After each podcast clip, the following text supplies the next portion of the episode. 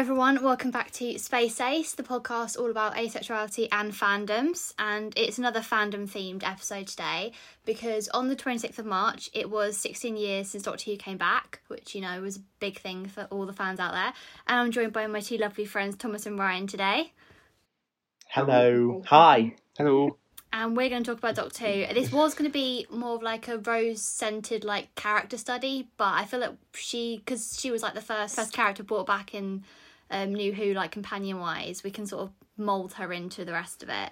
Um, because I can't believe it's been 16 years since the first episode aired of New Who. Like, So yeah, so it really, it really makes us feel old. I thought it was weird when it was 10 years. And Yeah. then Yeah. we're now at 16. It's just very, very weird. It's just, it's, and I dread when we hit 20. Oh my Oh, god. no, because we're closer now. We're closer now to the 20th anniversary of it than the 10 years. Oh my god, yeah. And I'll be pushing 30 when that happens. Oh, s- stop. My youth. Where's our youth? um, I was saying, like, my first question for you both, sort of more like Doctor Who in general related. Like, do you both remember sitting down and watching the first episode, like, of New Who when it aired? Sort of. yeah. Mm-hmm. It's weird. I have vivid Yeah. memories of it. I remember around that time, I remember Billy on Blue Peter, and they showed a clip from, I think it was Spearhead from Space. Oh, and I remember thinking, this is scary, but I'm going to watch this. Uh, I remember seeing the big posters with Billy and Chris. I remember being stuck in a traffic jam around a roundabout, and that poster just being like right there, and I was like, hmm, I might watch that. Yeah, Oh god.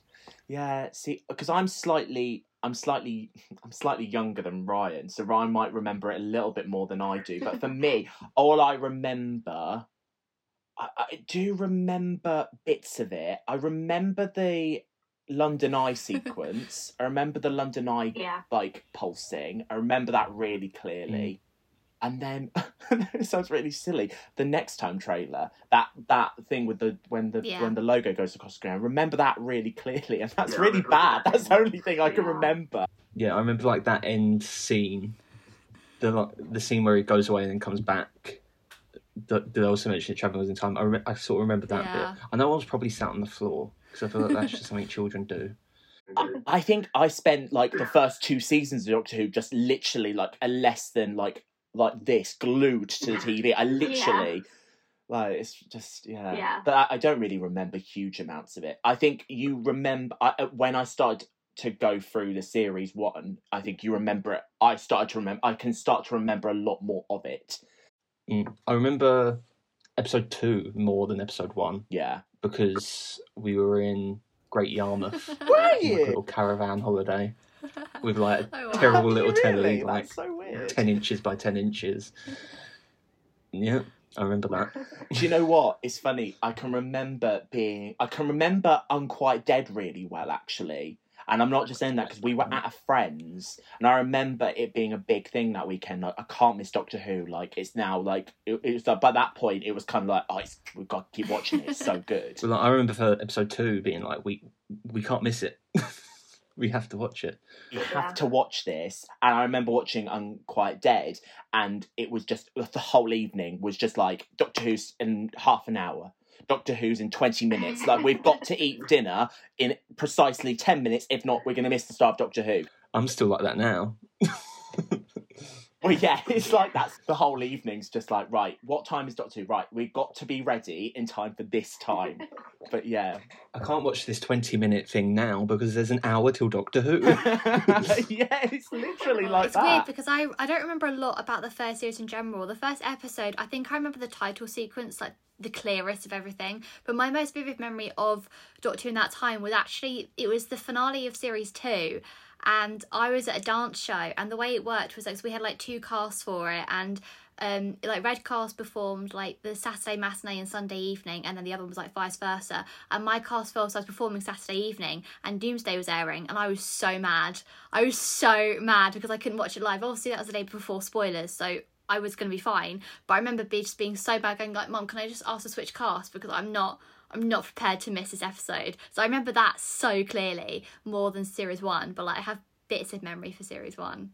I can't remember if it's Army of Ghosts or Doomsday, but we were around my mum and dad's friends' house for like a barbecue, and they're all out in the garden drinking, eating, chatting, and I've gone indoors to watch Doctor Who. See, Doomsday is really significant in our household because it was my ninth birthday. So Oh you my imagine nine year old Thomas just having a birthday party and then having to sit and watch that episode. I was traumatized. I should have had therapy. Like, oh Aliens God. of London was my tenth birthday. yeah. I think it was, it was Aliens of London or World War Three. See, none of it's ever fallen on my birthday, but I can always say that I am born exactly a week before like the like anniversary in November Mm. because I'm exactly seven That's days good. before. So you know when it is then. You don't ever get. No, exactly. Um, I mean, going along the the premise of like first memories of stuff in it, like as this is kind of like Doctor Who cross like rose centered like character.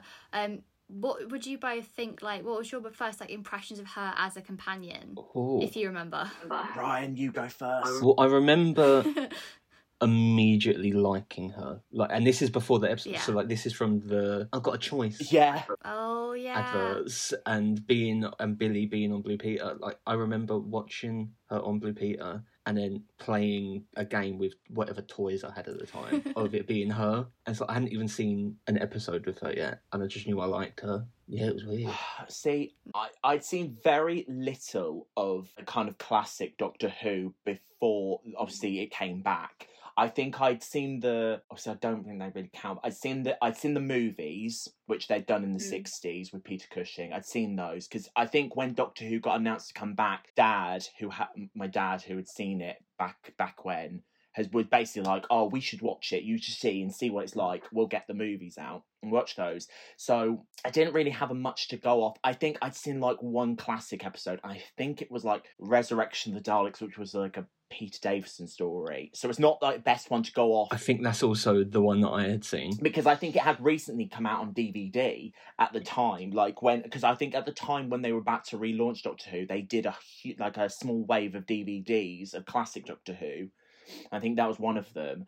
But my immediate reaction was it's- very similar to Ryan. Actually, I really, I really liked her, and actually, I think she's very different to the other companions, and she Mm. was one of those people. She was very much, and um, it might sound coy, very much like Sarah Jane.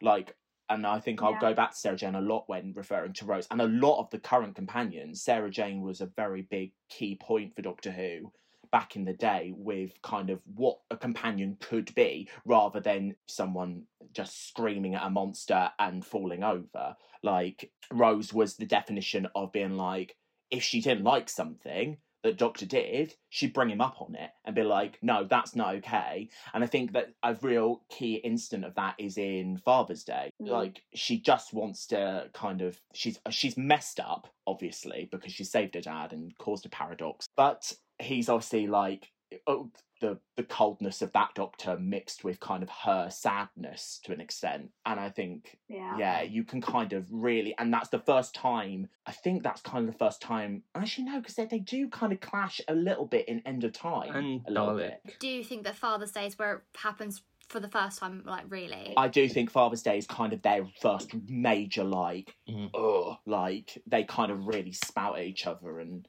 it's really interesting. And I don't think y- you really see that a lot before Rose. So I think that that's something that was really brought in, which I personally like. And actually rewatching that series, you can really tell. I think another reason why you're so drawn to the character, especially the ages that we were, yeah. the only sci-fi you've really seen up to that point is like just total sci-fi, like Star Wars, Star Trek, all that sort of thing. So seeing someone who is sort of like you, you know, she's a bit older, whatever, but she's just a normal Yeah. person from Earth. Yeah. Definitely. She works in a shop. Like it, it's more relatable, and then you're seeing it through her eyes. Yeah, you definitely. That's the first time in Doctor Who you really see somebody that is actually potentially somebody, like you said, that you can relate to. In the past, you've had companions that have kind of been scientists and kind of journalists. Oh, Obviously, journalists is a normal job, but like you've got like something that like anyone would really do. Someone working in a shop is some, something you you you're more aware of that. so normal. I think it definitely worked with the fact that she was 19, or the character was 19 when it started out. So it's such a normal job for a 19 year old to have, especially at the time it was as well. Yeah. It was so normal. It's weird though, because also you both said about watching Classic Who. I hadn't seen any Classic Who before Doctor Who came back Oh, I'd at seen. all. So it, I think it was Resurrection of Daleks, and it was quite. It was quite a while before it came back. I just remember being sat in my bedroom watching the telly. I think it was like early morning, and there was just an episode on, and I remember there being a Dalek, and that's all I remember. Uh, at the t- at the time, obviously, uh, uh, I wouldn't have. I don't really remember a huge amount about what was around, but I remember there. But I remember distinctly going into Asda and there being a huge rack dedicated to Doctor Who because obviously you know what Doctor Who was like at the time. It was everywhere. Yeah. You could buy mm. every. You could buy Doctor Who lunch boxes. It's just absolutely. I had a TARDIS lunchbox throughout the entirety of primary school. What TARDIS wardrobe? Yeah. Yeah, I- I had that, and it was just kind of everywhere. And I think, I think it was. I, I don't think it's uh, necessarily important that before people saw that episode that they went back and watched Cast Doctor Who. But I think my dad just wanted to give me a bit of a flavour for it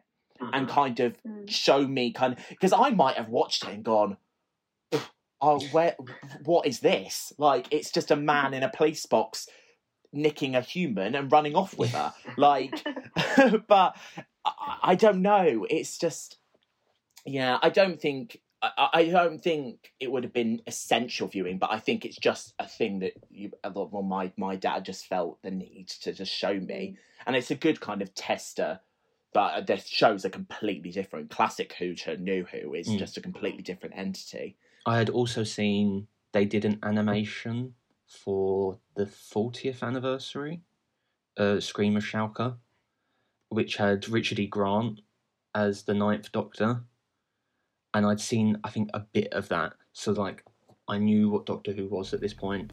Yeah, see, at the time, I mean, I said this in my previous podcast, my first sci fi was Babylon 5, which I, st- I still love dearly. And that's very much, it's quite light sci fi in terms of it's very comedic and you it's easy to understand, but it's very heavy compared to Doctor Who because it's very much in space. There are so many races right from the get go. And I remember watching Doctor Who thinking, this is really easy. This is so easy to understand. I think because it's this show where it obviously it has all the sci-fi elements, but it's obviously we start off in modern day. We started off in such a familiar place, and like you said, like Rose being so relatable and so familiar. I think it really did help. Definitely starting Well, off. Russell's era, especially with Rose, it is quite like the Earth stuff is quite soap opera Mm. Yeah. It's like Jackie, Mickey, like yeah, I think, yeah. And I think that was wise. oh yeah. You're reintroducing Doctor Who had been off air for 16 years, 17, 16, 17 years. Uh, 16, 17, yeah. Something like that, yeah. a, a completely new generation had grown up without it being on. Like Mm. when when I was born, it wasn't on TV. Uh, there were, I had the TV movie the year after I was born. I think yeah. So you had that sixteen year gap where Doctor Who there was nothing, and then you kind of to reintroduce that to a new generation. You could not do what they did back in eighty-nine with with Doctor No. Who. Like you had to take it and and I think what was clever at the time is that like shows like obviously like uh, EastEnders is still big now, but EastEnders at the time was massive. Like, and I rem- and actually that's an I'm sorry I'm going on a bit of a tangent here, but like at the time No, no. like EastEnders was ev- it was such a big part of our house. Like, and I remember obviously it was kind of from like series two onwards. It was kind of like there was a lot more of that involved in it. But I think when it came back, I think it was uh, it was such a clever move by Russell. Which already had had a background in Yeah, writing for soaps because obviously his work Yeah. on Coronation Street. I think it was incredibly clever to go right. Let's make this relatable instead of taking them and taking her from Earth in episode one and then just filming the whole series in a quarry. Like, like nothing wrong with quarry, quarry, but after a couple of episodes, it's a bit like, oh, that's just a quarry, but just redressed differently. I think it was genius to then go right. Let's make it scary and let's put stuff on on modern day Earth that the audience can go because then everything becomes scary. Like Mhm. the in series three with Weeping Angels, and you've got Slitheen invading number ten. You've got Big Ben destroyed in Episode four. yeah, yeah, in four four episodes in, and he's got in a person killed like Tony Blair, and it's just it's brilliant. So it's just it's um, I think that was integral to have that element in it. Yeah, it was hundred percent. I hope I haven't gone on a tangent. No, no, but uh, honestly, this is the amount of tangents that we go on in these episodes. Don't even worry about it. You end up on something completely ridiculous. It's like when me and my friend Matt did our um, character episode about Delenn. Oh my god, the amount of tangents we went on about. Oh, but this relates to this and this relates to that. It's just it's all part of it. It's okay. Um, definitely. I mean, I mean, we all know that Rose is my favourite. It's never, it's never going to change. Um, I don't know. I think that I grew more attached to her obviously as it went on. And do you think that your opinion of her changed, like when when the doctors changed? Obviously, she'd had a very different dynamic with nine than she with ten. But like, obviously, I loved her more for it. But then we all know I love David Tennant. um, I think you sort of get a bit closer to her, sort of in series two, especially from like Christmas Invasion, because the ages we were, and probably a lot of people at that time, they didn't know about regeneration. They'd never experienced it before. A new Doctor was new concept to a lot of people. So to have her stick around and her be going through the same like, who is this? Do I trust him? She quickly realizes that she can, and then develops very strong feelings. But you're sort of going through that with her, so you sort of do feel a bit closer. And I wonder if she had left at the end of series one, and we had another new Doctor and another new companion, it might have been a bit like, what the hell is going on here? Yeah, I think it might have been a bit too much. The sudden, the Mm. sudden, I was about to say the sudden loss of Chris, but he's very much alive and fine. But the sudden, obviously, because like you imagine being being a seven year old and like obviously at the time social media and twitter and all of that Mm. was not a thing it was just the newspapers that were reporting it but obviously a seven year old isn't going to read a newspaper so to Yeah, little old no. thomas who sat and watched the parting of the ways not knowing why the hell he was glowing at the end of that episode and being completely freaked out when he set himself on fire. I remember that Yeah. watching that regeneration and being absolutely petrified, running out of the room and being like, why is he on fire? And my, and my dad having to be like, he's just changing, he's fine, come and have a look. I think I do remember when that happened. I did then go in the dining room because I think someone was on the computer in there and being like, "His face changed." yeah. yeah. But to a small, like, to a small child, that's quite traumatic watching that unfold. I mean, I remember finding it amazing, being like, "Oh my god, Yeah. what's this?" See, I thought it was really weird to, to watch because I mean I mentioned this bit in like my um characteristic about Delenn because in Babylon Five she basically she, in the first series obviously you haven't seen it but like the Minbari they look like us but they have like bones on the outside and like they're bald um, and that's like the way they are. And at the end of series one she goes into a cocoon and at the beginning of series two she comes out and she's got like human hair and she's got more human features. So I'd seen a transition before but never like, sort of instant because obviously she I saw her go in and out of a cocoon like a butterfly. But this was such a weird like it was instant and he changed instantly and you could see it all happen. So I remember thinking this isn't how like I remember changing to be and like this is just so different to how There's I the know it to be. cocoon. yeah That would be a cool regeneration, though. yeah It's not just cocoons. Yeah, it would be actually. Yeah. Um, just going back to what you were saying about kind of uh, obviously uh, her development and whether we agree to like her, I think you can tell how in during throughout series one, Rose's development with the Doctor is kind of established, and then you get to parting the ways, and she's kind of comfortable, Mm. and then it's thrown up in the air because he changes, and it takes maybe one or two. I think Yeah. it takes potentially until the end of New Mm. Earth until she kind of is Yeah. like in it with it again. Mm. It's really interesting to watch, kind of then her development of them together, and then the bombshell Yeah. after Tooth and Claw with school reunion when Sarah Jane turns up, Yeah. and then her perspective Yeah. of him completely changed, thinking that she's like this special girl that he's just come and A couple. Yeah. rescued, and he's like, Mrs. oh and no, the I've had a couple of exes before, like. Yeah, I've had quite a few but like I, I just leave them behind when I've had enough and Mhm. they want to go home to Aberdeen. Oh, I think it was meant to be Croydon. Yeah, I do think school reunions where you really see it as well. You can see in her face as well. You know, the moment she comes at the cafe and she's like, "I thought you and me were." You can see in her face. It's the. It feels like she's lost him, and it's it's the emotion. I remember thinking, I, just want to go give you a hug. like, it's okay. I think I think every companion should at some point have that experience of an ex Yeah. like I think that of of meeting a previous companion. I think that's so Mhm. interesting as an episode just to take somebody from his past and go, yeah, this person I used to know, but they're not with me anymore because like, nah, forgotten about them. I'm now traveling with you. And it's really interesting. I always remember watching that episode and being thinking, this is just um just it's mind-bogglingly clever and just being absolutely fixated on it and between that and the krillitanes and and then actually you Mm. don't i don't think you appreciate the episode until you kind of rewatch it at a later age because at the time you kind of watch Yeah. it and you're like oh yeah it's cool but come on this is a bit boring get to the krillitanes come on when where I, the when I monsters first saw that, I hadn't seen anything with Sarah Jane in, so that was my first time seeing her.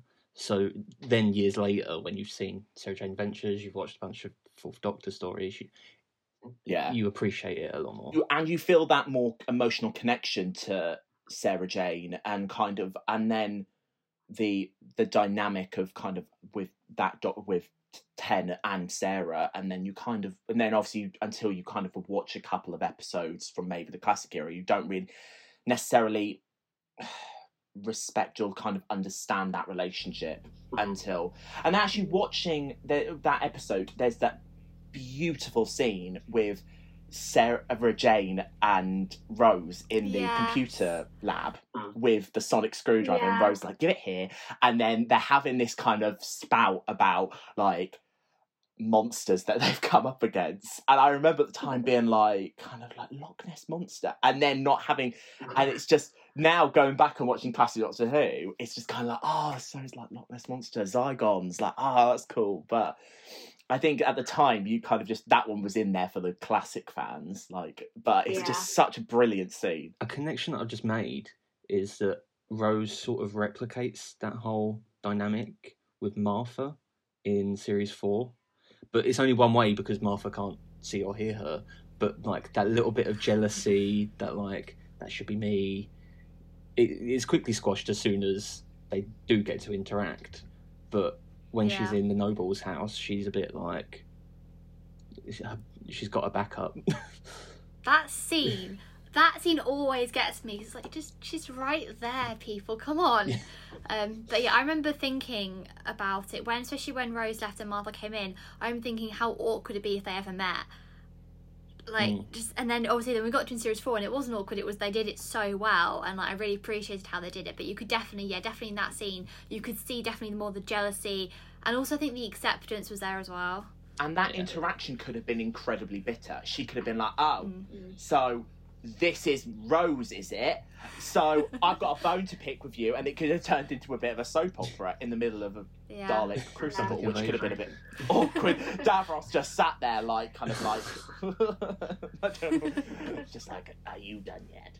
Um, but yeah, so I think that's kind of, I think that's just Russell. I think Russell, I think Russell's writing with women and the way he handles women is just completely respectful at points. Like, and I think, Mhm. especially with Rose, I don't think there's one occasion I've kind of looked at Rose and it's either been misjudged or I think she's her her journey with the Doctor is very cleverly plotted. I think he was very clever bringing her back for four actually. Mm. And I know a lot of people were a bit like, no, she should not have come back for series four. Like it was completely, it completely ruined Doomsday and everything that it left with that ending. And maybe it was, but I think having her there with everyone else, I think you could, if you watch that episode, and they'd done that without Billy and Rose, I think it would have just been Mm. complete. It would have been like a missing void. Some- yeah, Yeah. would have been. Yeah. Something would have been. People would have been like, "Well, where's Rose?" And luckily, they do Yeah. still give you a ending beach moment. you still get your last moment on the beach. and it does come full circle even though like she goes Yeah. all that way across the universe to try and save him he's still like nah i've got donna now bye like but he doesn't have Donna for long, obviously. But About 10 minutes. um, Yeah. My next point would be like, so obviously people have very mixed opinions about the ending of Rose. Obviously, like well, TV wise, we don't not counting the fifties. Obviously, it's not really her. Um, but people have such mixed opinions on how it ends with obviously her getting her own doctor. I mean, what do you both think? I personally was more than happy with it because it was the only solution. She got her happy ending, and obviously he had a place to go. And they could, I mean, this is also sprouting from the fact that I have done many fan fiction about this. But I honestly think it was the perfect way to end it. I mean, I don't know if you've, if you've read my 60th episode, but you know, there's moments in there. Um, but yeah, like, what, I- what do you I both like it. Yeah? Yeah, I think it was a good way to give her a happy ending without ruining Doomsday. Mm. So, so she's still stuck in a parallel world, but she's got a family. She's got the Doctor. She's got anything she ever wanted, Mm. essentially. yeah, and I think I think that was the only way to end it. Yeah. I think Yeah. um, a lot of people have been like, "Oh yeah," but like it was like really cheesy and corny. But actually, she It's she Doctor she she yeah, she loved him, and even though Yeah. like she she she really loved the Doctor, and you can re and you can kind of really like it's so like flipping obvious by the end of kind of that episode as well like it's so like not hidden away like it's kind of discreetly shown at the end of doomsday kind of obviously with him kind of not being able to say or finish saying i love you mm.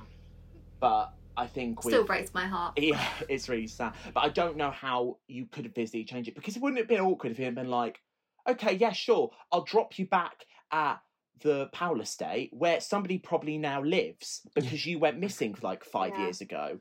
Like that's it, it's kind of the same essence in that sense of like with what's just happened with Avengers and all of the stuff that's happened in those films with or with the blip and all that.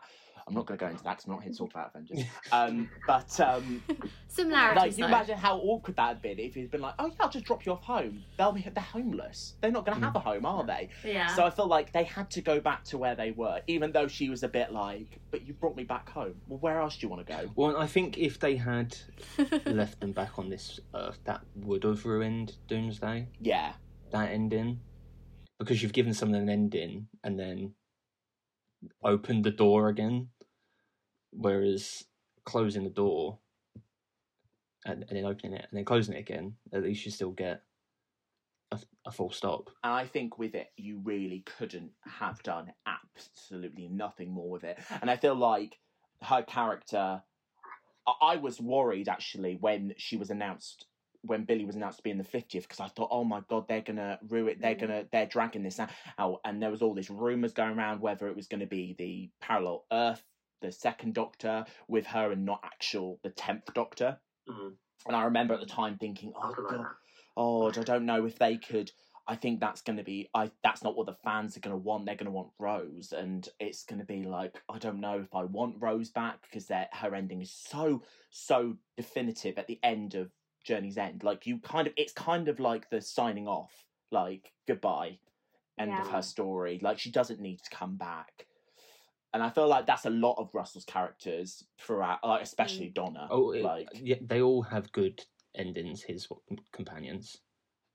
I think Martha's got my favourite yeah, oh god, yeah, it's so good, Yeah. such a good ending. because it, she's the only one who is her choice. I think is she the only one up up till Graham and up to Graham and Ryan. Ryan, but we don't talk about that. I I think think so. so. Um, yeah, no, I think she is actually. You are right. I think it is the only ending, kind of, other than potentially Amy not having a choice.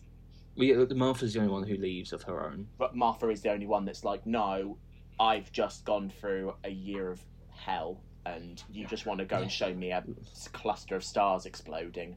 Bye. I'm Yeah. good. I'm going to go and check on my emotionally Yeah. traumatized family.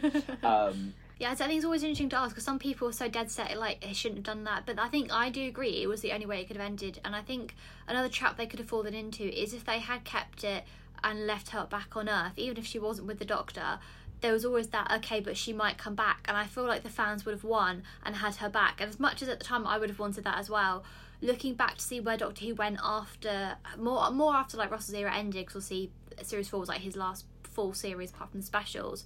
I can't see how she would have fit, fitted in really well within like the Matt Smith or Capaldi era. I don't see how that would have worked. So as much as I would have loved to have seen more of her and Metacrisis Ten, I'm really glad that they ended it where they did. I think it was clever with going back onto the just the 50th quickly. I think that that was clever choice from Stephen Oh, to yeah. not use Billie as Rose. I think that uh, using having her come back to Doctor Who but as a different character, and actually it's probably great for Billie as well because she's quite a diverse Mm. actress. She probably didn't want to come back, and She probably wouldn't have. yeah, to be fair, Yeah. she probably wouldn't have. Um, but actually, her- her coming back, and she's so good in that episode. She's so good with John Hurt in that episode. That dynamic is just electric Yeah. on screen to watch. Yeah, I mean, there's still a bit in the fiftieth that gets me is that I know it isn't Rose. I know it's the moment, but that might you know that point where like Ten's there and then he says, "Did Yeah. you say bad wolf?" And it's the look. I cry every time. I just can't. It's it's it's kind of a bit It would have been good if she had at least done a cameo as Rose, yeah. like Yeah. in another scene. There's two sucker punches in that episode for kind of, as I would say, the tenth Doctor Stan community. Like, I would say that moment because they're that's the only that's the, probably the only day on set that they were all David, Jenna, Matt, and Billie were all together on set together. Yeah. And then the ending scene when David, when oh, I keep saying David, when the tenth Doctor leaves and he's like, I don't want to go. That's Steven Moffat ah. like punching like the fans directly in the face. That's like, okay, you were like whimpering at the first bit. Here's another one. Whack. Like it's yeah.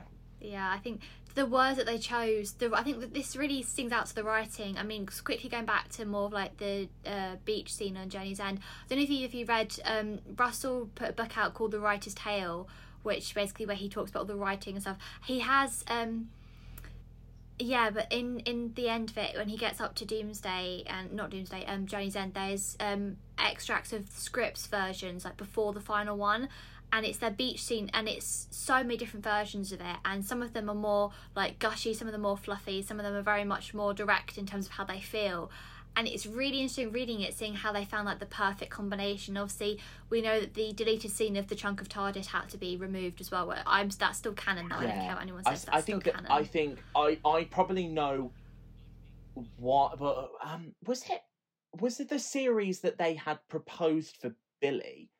Bef- was meant to be set before Journey's End, or was it meant to be set after? When the, it was going to be after, because and it was it, they were either going to do that or Sarah Jane Adventures Invasion of the Bane. Ah, I'm pretty sure it was between those two. I didn't know it was between them. Oh, I didn't know that.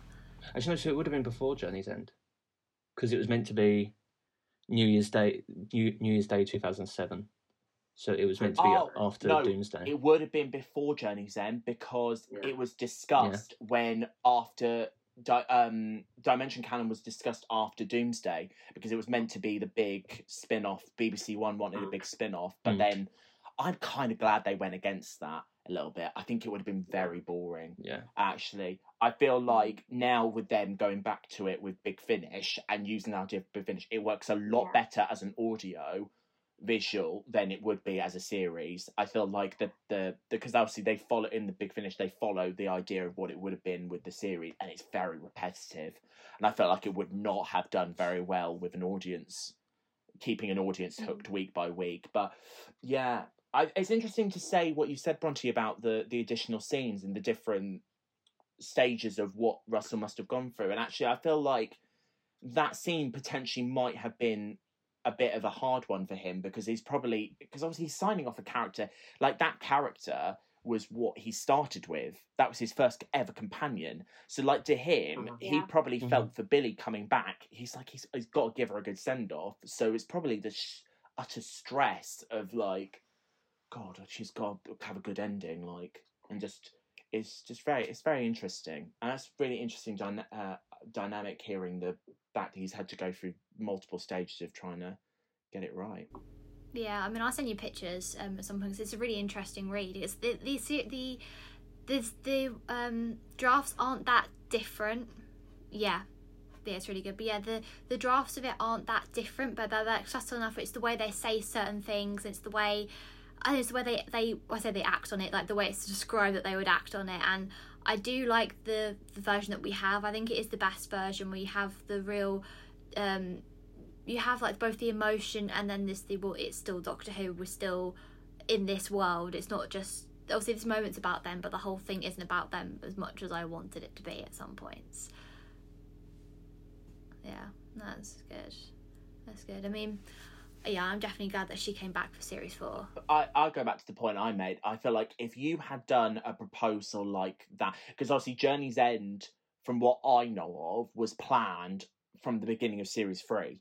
I think Russell had planned that Yeah. idea of having the spin offs and after the spin offs have been established, having the spin offs come in and be a part of the main show for a big episode. And I feel like you kind of watch it unfold in the episode. And I feel like if you had done that episode and Billie had been like, no, I feel like he probably wouldn't have done it. I think he probably would have done. And actually, Yeah. Rose for series four is such an integral part. She t- pops up in the end of Partners in Crime, and I remember mm. watching that because obviously by that point, obviously it was slightly older, so it was on magazines, and obviously I was going on the internet maybe a little bit more, so you could kind of and filming pictures. Well, they, they'd announced that she was going to be in the finale. oh, she hadn't. They So had announced it, had they?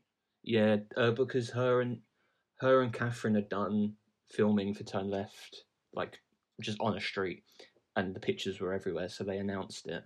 I think they announced it as part of the advent calendar. Uh, so they'd announced that she was in the f- final, but that's all they had announced. So it was still a shock. It's still a shock that she turns up at the end of Partners in Time. I remember. I remember watch uh, uh, seeing the photos come in from them filming the absolutely incredible end sequence to stolen sorry stolen earth when the doctor is shot by the Oh, dalek yeah. remember Yes. very clearly that shoot because that shoot the photos for that shoot were everywhere and the, cr- video. like, the cr- and yeah and videos as well so actually that ending was I, I obviously by the time you watch a video like that like the shooting that kind of like end of 2000 like beginning part of 2008 so by the time the series kind of comes out in kind of the june july time i kind of have forgotten about it so it's still shocking Mm. but I remember now thinking back on it, you kind of by that point onwards was when Doctor Who was starting to kind of it was kind of like people were like photographing them, Mhm. filming and stuff. I think the only thing that wasn't ever sport for me was uh Vote Saxon with John Simm. I Yeah. didn't that was the only thing actually surprisingly that never was ruined for me No. because that was No. everywhere. I think it was heavily rumored. So, uh, because I, I, by that point knew who the master was, and that John Simm was probably playing him, but I didn't know who the master was. I didn't know what any of that meant. I just knew that he was someone from the old ones. No, yeah, I think it's weird to think back though because I don't know whether I would have enjoyed it as much if I'd known about all this. Obviously, everything we get now, we get filming pictures, we get we get little snippets of information, but oh, back then I had nothing. It was all surprise. I don't remember hearing about these announcements come back. I don't remember any of that. I remember just watching it being so shocked. And I will say that that you said about the scene where like obviously they're running and then he gets shot. I can either say props to the camera team because I remember going to Cardiff and I was with Steph and Tom Dix were having a little location tour, or Tom was giving us a location tour, and they are two different roads. That that is two different roads made to look like one road. I, it's just how oh it's just I just want to say props to that because I still every time I see it I'm like how It's like in the series eight finale. At the end of episode eleven, they're in London outside St Paul's, but then at the beginning of Yeah. episode twelve, they're in Cardiff. Do you know what I bet that Yeah. was? And I'm sorry we're going to go on a bit of a tangent here. I bet for a fact that they ran overtime filming in St Paul's and Well, they were were 'cause that meant was to really film hot. A lot really hot more that weekend. day. Yeah. They were meant to film a lot more that day and they just didn't get time for it. So they ended up. But then actually, oh, no, no, they definitely filmed the St. Paul stuff first. Definitely. Yeah. So just going off that off that a second, but going back to what you were saying, Bronte, the it's very interesting comparing the 2005 era to current day Doctor Who because obviously at the minute we're very lucky in the fact that obviously we now live in quite a digital age um, where everything is tweeted about it, it, within a matter of minutes. As an example, the other day when, when they were filming for the new series, within about oh about twenty minutes of of the TARDIS being spotted, everything it was all over Twitter. Everyone was Mm. talking about it. Yeah. Back in the day, you would be uh, probably looking for a newspaper and they'd be filming pictures and that was when you would see it you wouldn't see anything on social media and it's probably just showing how flippin' old i am but we were it was a completely different digital age and i think that's I, really I remember having to go on the forums. and the forums as well were Yeah. a massive thing like going on to um i think it was outpost Gallif- gallifrey at the time outpost gallifrey but obviously it's now gallifrey base and just Yeah. looking at everyone talking about kind of what was coming up and you compare that to now and it just it's completely different eras and you watch kind of as obviously we've grown up watching this series like watching it from oh, 2005 to now and it's just so wi- different. And we're lucky now if we get a guest announcement before the episode goes out. Like Mm. with like th- th- that's the massive drastic difference. Before kind of with with um russell and like with steven you would have a brief idea. Especially idea with as, Steven. and especially with steven If you had if you had a big special guest, Steven would release a promo picture of him like a year before the episode. Ke- like Keeley Hawes and all of that, they're all announced in Mm. advance. And I think with now, I think in the, the only example I can physically think of of when they've announced stuff is when they are going to be in broad daylight, and when like when like with series twelve when they were filming with the Judoon. When I think the only Yeah. time now when they announce stuff is when they have got absolutely no choice. They've got absolutely no choice. Like Well, they, they're they're a lot better at hiding it now as well. and they're very yeah, exactly Mm. because they do a lot more on different locations. The, there's a lot more secrecy involved, and that's just Chris Chibnall, and that's the way Chris Chibnall works. Like Steven was Yeah. secretive, but he was still quite revealing in certain aspects. He gave a lot more away compared to Steven, who had done three years on Broadchurch.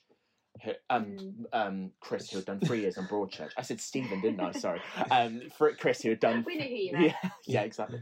Um, Chris, who had done three years on Broadchurch, so he's used to just being like, "Yeah, this might happen, but you'll have to watch." Rather than Steven, who at the launch of Series Ten decided, "Do you know what? Let's just put John Simm at the end of the trailer Yeah. and ruin a brilliant reveal that no one knew was in it." No, but he only did that. From what I'm aware, he only did that because he let it slip to like the mail or something that he was coming back. There was some slip somewhere. I think he only revealed that because he had to. I think it was Dan. I think it was Dan Watson. But I think he had seen he had been he had been shown there there was a it was at the press screening they showed oh, that that trailer, and then Dan Wharton had mentioned that it was shown in the trailer, so they showed it in the trailer. So just don't show anyone the trailer. Just don't show anyone the trailer. Yeah. That trailer, do you know what though? What would have been brilliant is if they actually they just hadn't put him in that trailer at all yeah, because yeah. Yeah. he didn't need to be in that trailer. That trailer was brilliant as it is, and it sold the series as it is. Didn't need the shock of it. Could have just had Missy at the end of it, and it would have been like that was that was the one late later like that was the one Peter Capaldi series that didn't need that sort of shock. Like that was the one series that was actually like, ah, actually, this looks like it's got some good stuff. in it." Yeah. exactly yeah and i think that's really interesting because back in uh, just going back to what i was saying back in the day you obviously it would be announced quite regularly like obviously when series i remember very uh, like very clearly when they announced series 2 was going to be happening and they announced a lot of who the writers were going to be coming in like tom mckay and stephen fry stephen fry's episode that obviously has still not seen the light of day even though he's Yeah. been in doctor who now um and all that and i remember that being so exciting and i feel like now as a child i feel like i would struggle because i'm one of those people i really love to see stuff if they're filming like i really i'm just an absolute all over Yeah. it like i love it like some people are a bit like oh no i don't really want to see everything I like to know some bits to keep so I know what I'm getting excited for. i wish i was like that because then i If could I don't know anything, I'm not going to be excited because nothing's excited me. I still think it's funny. The one bit of filming, the one bit of filming I saw was series ten, and it was one of the oh, it was one of the middle ones with like you know what they like the, the Oh. priests, The like- monks? Yeah, there we go, the monks. Yeah, and the the scene I saw was cut from the episode. Oh right. which was really funny. It was outside Magpie's shop, um, and it was basically just sort of uh, there was a monk in a street, and then people like you know when they dressed all in black, like the army um, people, they came and took him down. That was literally it. That was all day, and I'm thinking it takes all day to film that, but now I'm like, oh, okay, yeah, I get it, I get it. It takes a while. But that was just it was so interesting to see and how everyone everyone was so respectful that day I will say like everyone was so like okay to keeping a distance we're gonna watch and enjoy we're gonna go meet Peter meet Pearl it was such an experience and it wasn't even an important scene And actually, from what uh, obviously another bit of a tangent, but from what people were saying the other day, from what they were filming in Liverpool, because obviously they've just done a week's in Liv- week filming in Liverpool for this new character that John Bishop is playing, and um, watching them film, I was like, they're going to get shut down because of everything that's happening with COVID at the minute. Still, we're in still really high risk. We're in complete like the UK is still in lockdown, so I thought Mm. they're gonna they're gonna get a crowd and they're gonna get in really big trouble. Like the police are gonna potentially we're gonna have a riot on our hands. Doctor Who fans and the police, Yeah. God, I don't want to see that. um, um, but you uh, like you watching it, and everyone was really respectful, and everyone kept the distance, and actually watching Jodie, Mandip, and John all kind of being quite reasonable and safe and watch and everyone was respectful and nobody kind of kicked off and it was it was love it's actually really nice to see because that's always a bit of a worry you kind of think oh god you know somewhat some doctor who fans are Yeah. like like you Yeah. think oh god i'm gonna kick off and but it's great but yeah, yeah I mean going back a bit more on the Rose going back to rose because we've got a Um, massive tangent talking um, about series 10 and to be Who. all of our tangents have been related in some way and it is like this is going to be very much like a crossroad and Doctor Who episode because we can't talk about one without the other so she Yeah. just having the 16th anniversary um my question like for you guys now is that do you each have like a definitive either like Rose episode or like Rose moment where you thought okay like I like this Oh my or God. like one that's just really stuck with you absolutely yeah I, I i know mine straight off the top of my hat yeah You can go first. I can go first. Uh, A hundred percent because it is my all-time favorite episode of that season. I season. think I know what you're going to say. Tooth and Claw. Oh. I I am Yes. absolutely mad for Tooth and Claw. Whenever I get to kind of if I'm rewatching series two and I get to Tooth and Claw, just the absolute nostalgia of that era hits me. Like the uh yeah because I have that. That's the one episode. Just going back to kind of what we were saying earlier about memories and watching Doctor Who.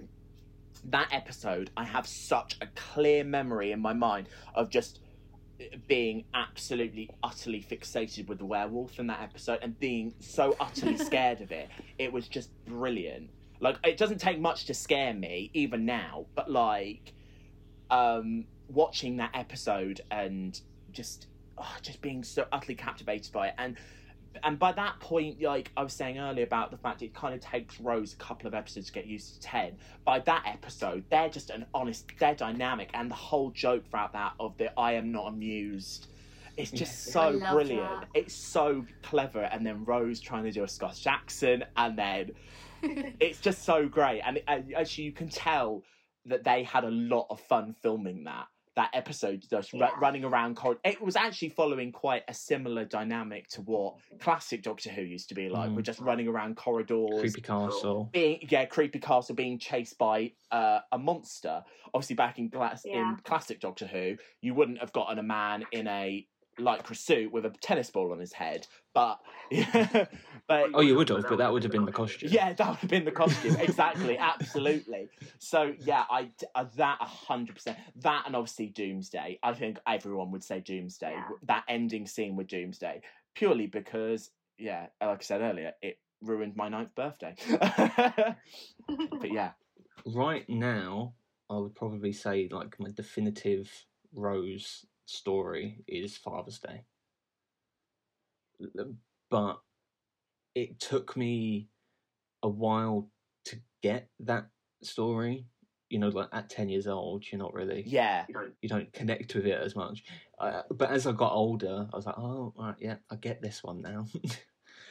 but back then, I think I remember Dalek being one where you were like, oh wow, this is a good character and actually, yeah, you've got to point that. Because she's like going eye to eye with a baddie, and she's sort of humanizing it. Yeah, I think her her compassion, her compassion, her true sort of kind nature really comes out in Dalek because she doesn't she doesn't see it as a harmful being. I think especially as it was her first introduction to the Daleks, I think this was pivotal. This was so important that she'd never met them before. But oh, that moment. This is oh, there's so many good moments. I think I do agree with you about uh, Father's Day as well. I remember watching it and I, I understood it to an extent, but I think you really have to watch it back when you're old and, and really understand, especially the emotional depth of what that must have been like for her. And then obviously carrying the whole story of like the, of the Reapers and everything else, but the, the choices as well, the choices that she has to make, that P has to make, yeah, and as as a kid, you're like, wow. just so important. And to a small child as well, watching that, I imagine it was probably one of those episodes that it's kind of a bit like, oh yeah, like it's okay, but like where are the monsters?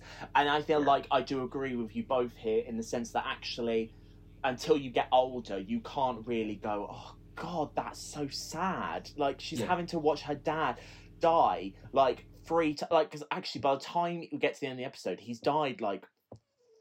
Three, t- three times or twice has he died? He died I think he dies twice at the start. dies at the start, Yeah. and then she saves him, and then he dies again. Yeah, so three times. Yeah. So like, imagine that, like, and you put yourself in that aspect of if like that's one of your family members, and it just it just hits you a completely different way, actually, and Yeah. it's just utterly beautiful, and it's it's just it's a shame actually. I feel like we don't really have, uh, we've never really. I wouldn't want another episode like that now because I wouldn't want ever Doctor Who to feel like it's repeating itself because that's not the type of show it is. But I would, lo- I, I really do miss those kind of really emotionally filled, kind of simplistic, kind of Mm. earthbound Mm. stories. Actually, yeah. I think Chris Sometimes the tried best ones it. are simplistic. Sorry, go on. I- Christian, I think he tried it with was it Can You Hear Me in series twelve? Yeah, with Can Yeah. You Hear Me? Yeah. But I think the message just got too muddled up in Yeah. the in the actual story that it was just like what? you do have that. I feel like actually an, another example of when it's actually done well. I would say maybe I wouldn't say it's my family of such, but maybe Demons of the Punjab in series eleven, maybe with Yeah. with Yaz's connection to her grand grand grandma's kind of dead. Spoiler alert. Um, dead- dead husband who's killed during the partition of India.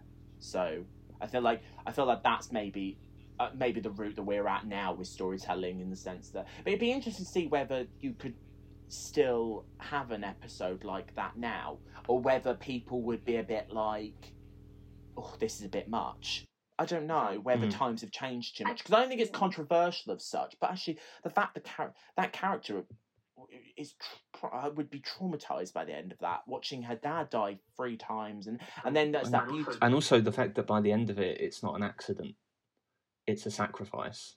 By the end of the story, and then um, you've got that beautiful scene in parting parting the ways when Rose is trying to explain to Jackie that she Mm. was there, and it's just oh god, it makes me cry so much watching it because it's just like them them two together. Oh my god, Camille Coduri and Billie Piper, that casting, Camille Coduri at any moment is just brilliant. God, brilliant Yeah. casting, and Jackie as a character, and and actually g- talking about that that whole dynamic as a family with Mickey and obviously with Pete being in Father's Day, like you just Mm. kind of you just really you really feel them, and sometimes with Doctor Who, and especially maybe later on, they've tried to do families, and it's just not landed.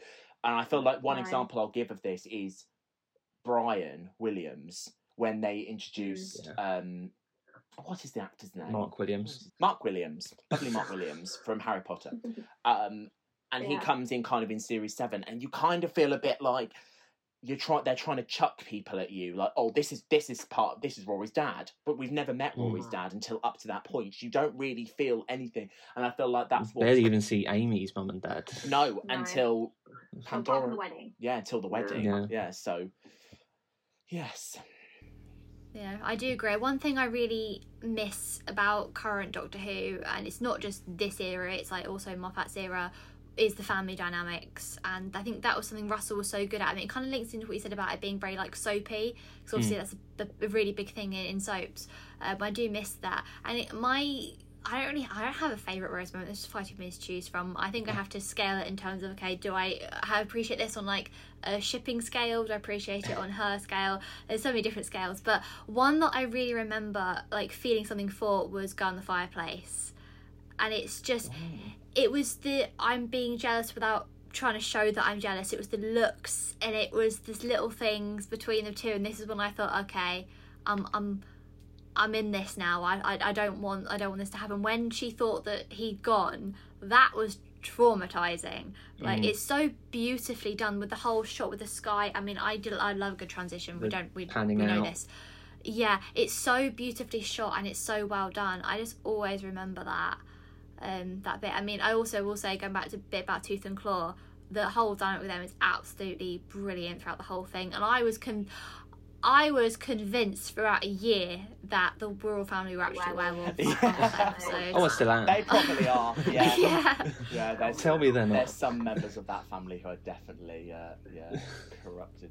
I think I tried to bring that up in history, and my teacher was like, "No, no," It's like, but it's it says it in this, so it has to be real. Have you not watched Doctor Who? you watch that kind of that dynamic and you just and i feel like that's the golden that's the, the the the absolute kind of golden bond of that those series of doctor who is the fact that russell and actually with everything that russell writes with from everything that he's done recently with it's a sin and oh my god Yeah. that Mm. series um the way he writes characters he just gets it he just gets it and you can really feel it and I feel like later on, and I'm not going to be just solely critical of the of Steven and Chris because they're they're brilliant in their own little aspect. But I feel like there is occasions where they have just not nailed it as much. Like I think the only time Steven properly, I think the only time Steven properly tried to do it was with Bill and her mum, her adopted mum, and then yeah, well, because I think she's only in two. she's in two episodes. Yeah, yeah, Bill's not home enough. There isn't enough to build that dynamic for it to be as hard hitting. yeah. And I feel like if if Mm. Pearl had come in. Um, sorry, if Bill had come in during series nine and we'd got rid of Clara when originally planned in Last Christmas, I feel like we maybe could have had her family come in during series 10 and they could have maybe done a bit on. Even if it wasn't so much her family, but they introduced in is it Pyramid at the end of the world Yes. that they bring in the girlfriend or potential. Having her in at least another episode would have been quite effective. I think. And I think, yeah, so you have like dynamics like that, and I feel like that is, I think that is the golden stamp on his era of that show is the fact that he just, he really brings it home with the storytelling and he really makes it, he really makes it relevant for the modern day. Mm. And actually, there's occasions with Doctor Who it can get lost, like with what Ryan was saying with. Um, can you hear me with the current series where Yeah. messages and and certain storytelling can get lost in what might be brilliant on the page with with the brief and what was being put down but then it just completely goes flat when it's put on screen Mm. like i i i don't think i have yet forgiven chris for allowing a scene at the end of that episode which is all about mental health to allow the doctor who is actually should be a beacon of hope for people to then speak to, when Graham is openly speaking about the fear of his cancer going and coming back out of remission. Yeah. Yeah. For her to be kind of cold with him and not be like sympathetic or understanding to that, I feel like that's quite dangerous, and especially in this Mm. modern day of Doctor Mm. Who, where you have to be really careful with certain messages, especially to younger children Mm. um, Mm.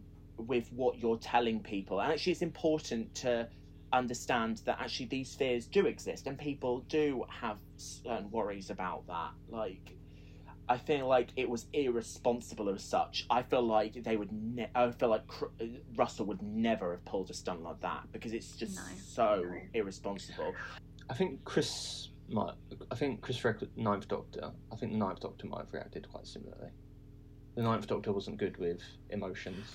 Yeah, I think I do agree, but I I agree, but I also feel like he still would have handled it better than what we had with Mm. Jodie's Doctor. I mean, uh, it's no it's no lie. There is a lot of things I'd still criticise Chris about, and lots of things I'd love to have a chat with him about. But that is definitely one of them. I'd love to be in that room. Just. I have a can you get list. Bronte just I have brings a list. Bronte brings her book in and just slams it on his desk. Right, where do you want to start? Get comfy. And she just opens it, volume one. Right, here are my notes. oh, there will be a day. If there is a day, you can come and Chapter one. witness.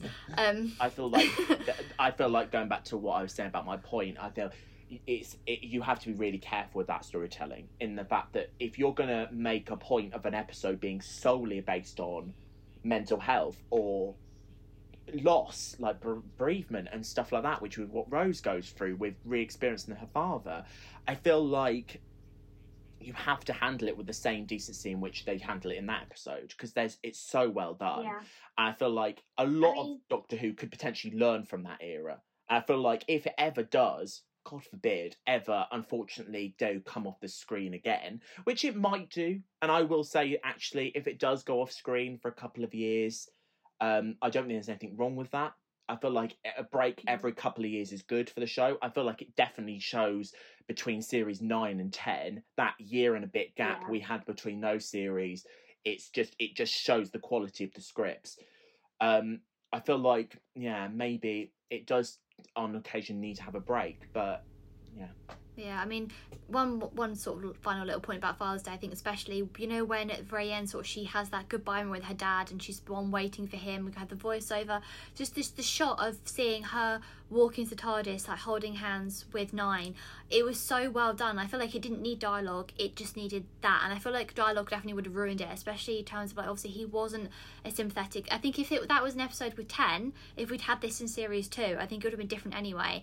But that would have been a lot more her being a lot more open with her feelings. I think it worked so well that she, you could see she was crying. You could see you could see the emotion, but it, I don't know. It was just so well done just to have to leave it, and there wasn't anything need to be said. I think. I mean, go back just a little bit what, what I said about how like nine. Obviously, he didn't handle the emotions well. Like Ryan, you made that point. He didn't kind of how to react to things. I think, especially that early on. So I think it just it works so well having it just left being walking back to the TARDIS. And actually, with him, with going back to what Ryan said, and actually, I do agree with that. Actually, in the sense that with what Chris's Doctor has actually, uh, because obviously when we meet him in Rose, it's very clear that he's only recently just regenerated, so he's not really sure what he looks like. So with the scene where he's like, "Well, she's an alien, he's gay," so with that sequence, and oh, so sorry. Um, it's very interesting saying that actually, and actually that would have worked better because of his Doctor's dynamic and how cold he is at the beginning of those first episodes. It would have worked a lot better. But Jodie's doctor, ever since she's come in, has been a bundle of energy, and she's been her doctor is kind of my. It's kind of like reincarnation a bit. She's kind of she's hopeful again. By the end of Capaldi's era, he's kind of a bit grumpy and kind of like losing hope on life, and he's kind of like lost. He feels like he's lost his purpose. He doesn't really know if he's the doctor anymore. And then Jodie comes in, Yeah. and she knows she's the doctor. She knows she's there to save people. She's know she knows that she's there to fight the bad guys and deal with the other people, like the other people Yeah. being.